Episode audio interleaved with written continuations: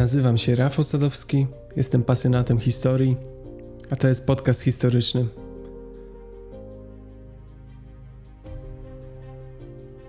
Chciałbym dziś Wam opowiedzieć o wielkim głodzie na Ukrainie, o Hołodomorze. Głodzie, który doprowadzał ludzi do rzeczy niewyobrażalnych. Tak jak Ksenię Bołotnikową, mieszkankę wsi Sofijówka. Głodowała ona tak długo, że zaczęła puchnąć. Nie miała nic do jedzenia, nie mogła liczyć na jakąkolwiek pomoc z niczyjej strony. Miała na utrzymaniu jeszcze małego synka. W majakach więc poderżnęła swojej córce gardło. Po zabójstwie położyła się spać. Następnego dnia obudziła się, obcięła swojej córce głowę. Tę głowę włożyła do kotła i ugotowała z niej zupę. Pozostałą część ciała pokroiła na części i zakopała w gnoju, żeby się nie zepsuła. Do takiego stopnia doprowadził ją głód. Jej historia nie jest odosobniona.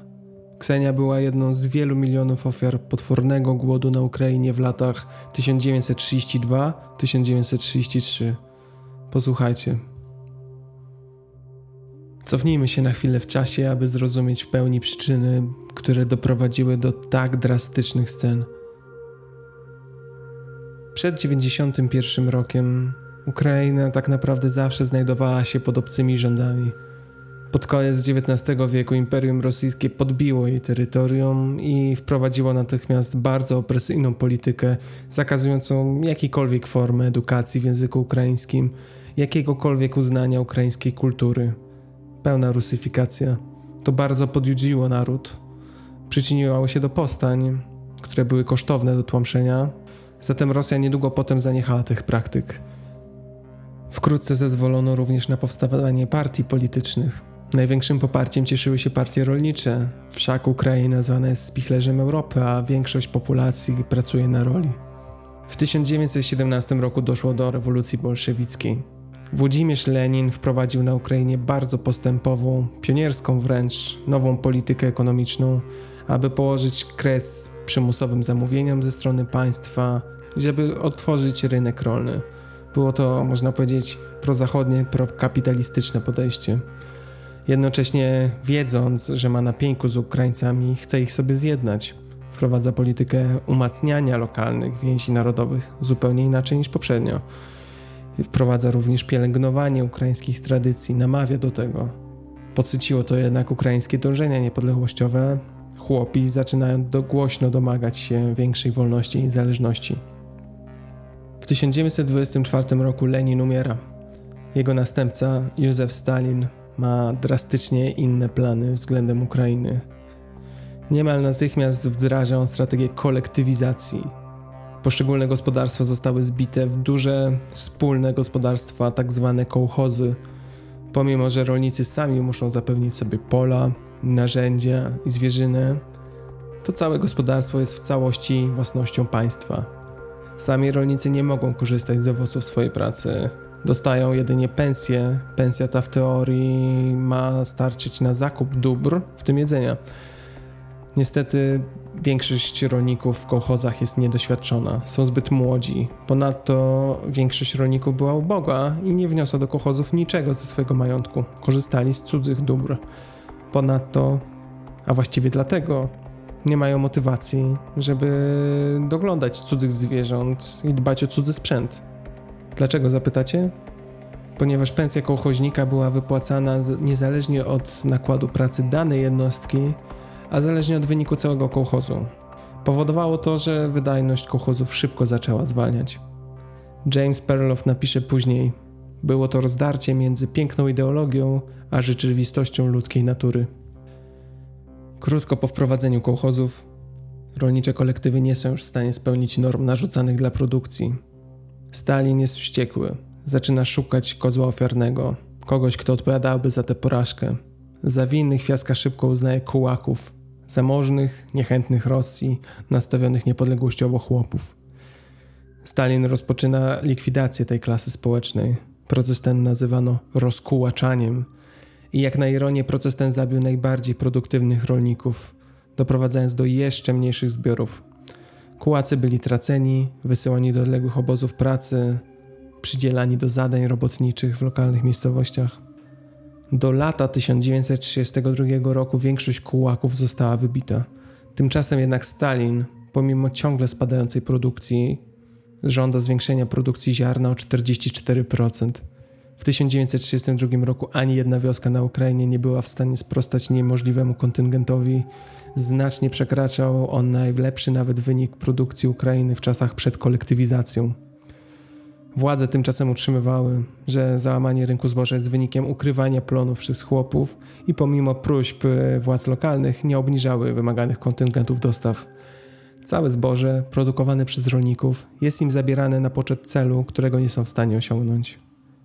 Wkrótce na całej Ukrainie zaczyna brakować pożywienia. Pod koniec listopada 1932 roku Biuro Polityczne Komunistycznej Partii Ukrainy, widząc rozmiar katastrofy głodowej, zabrania wywożenia z kołchozów zboża przeznaczonego na zasiewy i nakazuje również zwrócić kołchozom zabrane zboże. Spotkało się to z natychmiastową interwencją władz w Moskwie. Cztery dni przed Wigilią 1932 roku na Ukrainę przybył Łazar Kaganowicz, osobisty wysłannik Stalina. Doprowadził on do uchylenia tego postanowienia.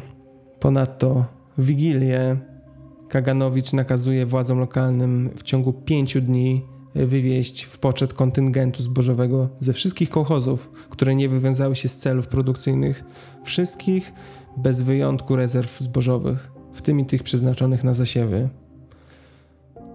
Tych, którzy sprzeciwialiby się temu postanowieniu, nakazał rozstrzelać. Ponadto wydano ostrzeżenie, że jeżeli po upływie wskazanego pięciodniowego terminu w kołchozach ktoś znajdzie jakiekolwiek niewywiezione albo ukryte zapasy zbożowe, pociągnięci zostaną do odpowiedzialności karnej wszyscy, którzy mogą mieć związek z tą niesubordynacją. W rezultacie lokalni działacze wprowadzili akcję poszukiwania ukrytego zboża, w tym tego przeznaczonego na siew, a także tego przeznaczonego do wyżywienia rodzin chłopskich. Następuje fala migracji głodowych, na które władze odpowiadają wydaniem paszportów i zakazem podróży. W wyniku głodu zaczyna ginąć znaczna populacja Ukrainy, wymierają całe wsie i dochodzi do licznych przypadków kanibalizmu. Przeczytam wam teraz świadectwo Wasilija Grossmana z tamtego okresu. Ach, te biedne dzieci, ich głowy przypominają kule na cienkich, małych szyjach. Widać każdą kość rąk i nóg wystającą spod skóry. Wszystkie stawy, a cały szkielet jest obciągnięty skórą przypominającą żółtą gazę. Twarze dzieci są stare, udręczone, zupełnie jakby miały 70 lat.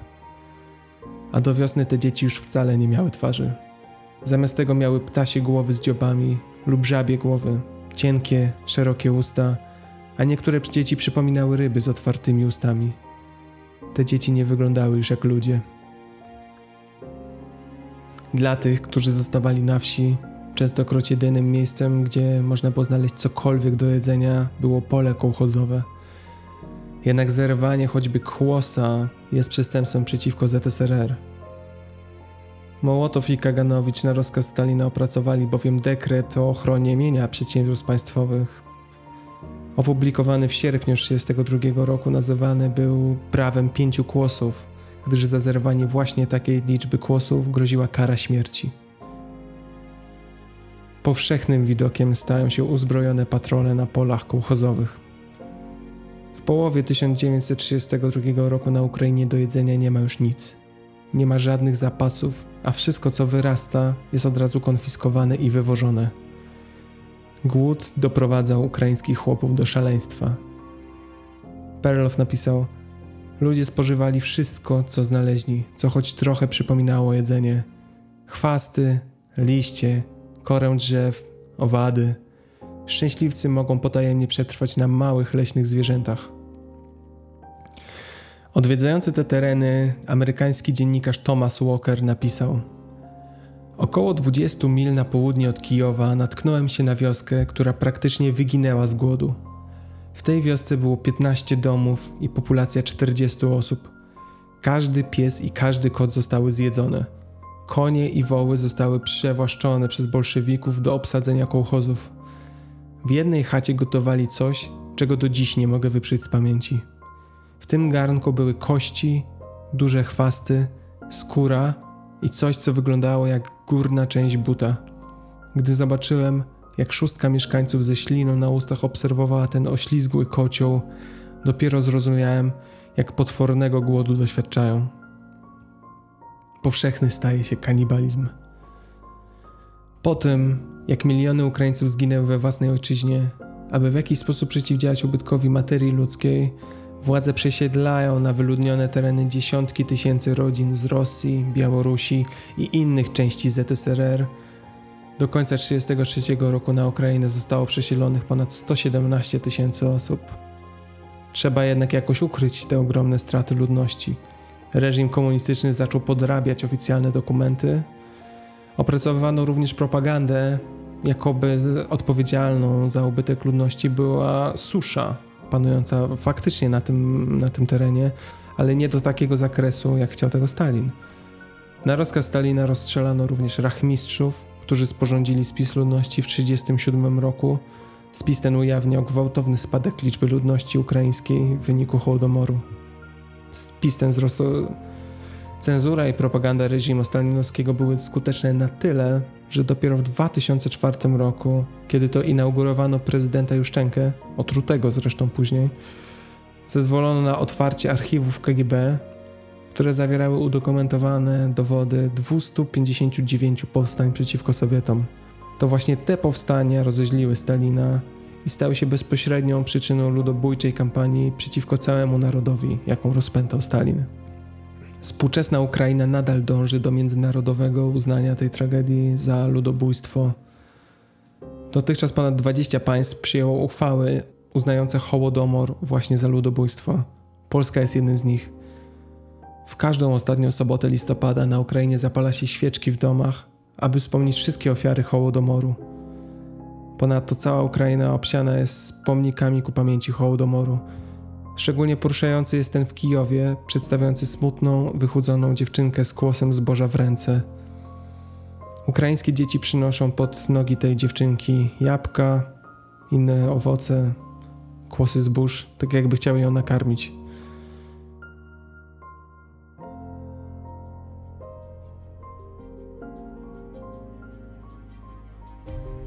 Dziękuję Wam za uwagę. Zapraszam do słuchania tego podcastu na Spotify albo na innych aplikacjach dedykowanych do słuchania podcastów. Jeśli Wam się podobało, będę bardzo wdzięczny za ocenę podcastu na iTunes. Podcast posiada również swój fanpage, do którego lajkowania zapraszam. Do usłyszenia już niebawem.